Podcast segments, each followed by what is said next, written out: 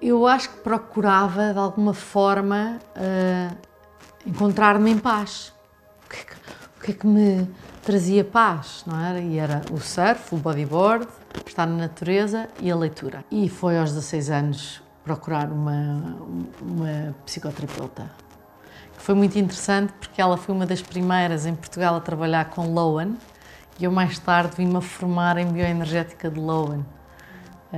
Sem na altura fazer esse link, mas procurei ajuda. Foi super importante eu ter a ajuda certa e manter a meditação, Muitas vezes, muitos meses, deixava de meditar e claro, também tive uma parte da infância. Fui namorar, fui sair à noite, experimentei álcool, nunca experimentei drogas. Vi tudo a acontecer à minha volta, mas nunca fui dada a nada disso.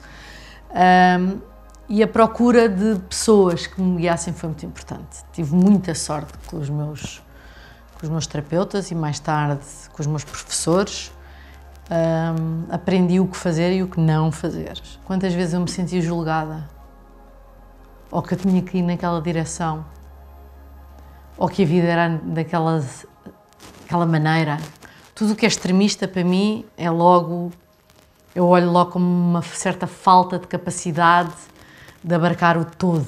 Portanto, tudo ou todas as pessoas que chegam até mim e me impõem ou que me fazem sentir que eu estou errada, em vez de ter uma conversa aberta, dizer, olha, vamos lá explorar esta possibilidade.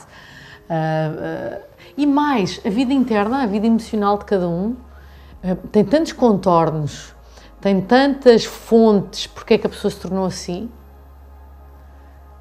que eu acho que é de uma falta de humanidade e inteligência nós acharmos que sabemos qual é o melhor caminho para aquela pessoa. Algo que me expandiu muito a consciência e que no fundo me veio a dizer é isto, sempre sentiste desde criança, foi o meu encontro com a meditação e com a ayahuasca, as plantas sagradas, porque aí as máscaras caem e tu vês-te,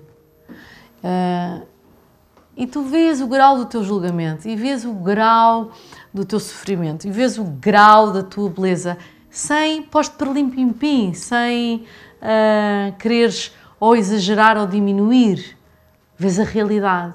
Porque uma das maiores feridas que eu vejo em muitos clientes meus e que eu passei por elas, através de professores, foi o julgamento e encaixarem-nos em caixinhas. Você é assim. Um ser humano não é nada assim. Um ser humano é muito mais expandido e complexo que qualquer capacidade de descrevermos. Que não é impor uma direção, é abrir essas direções e a pessoa ver-se nelas.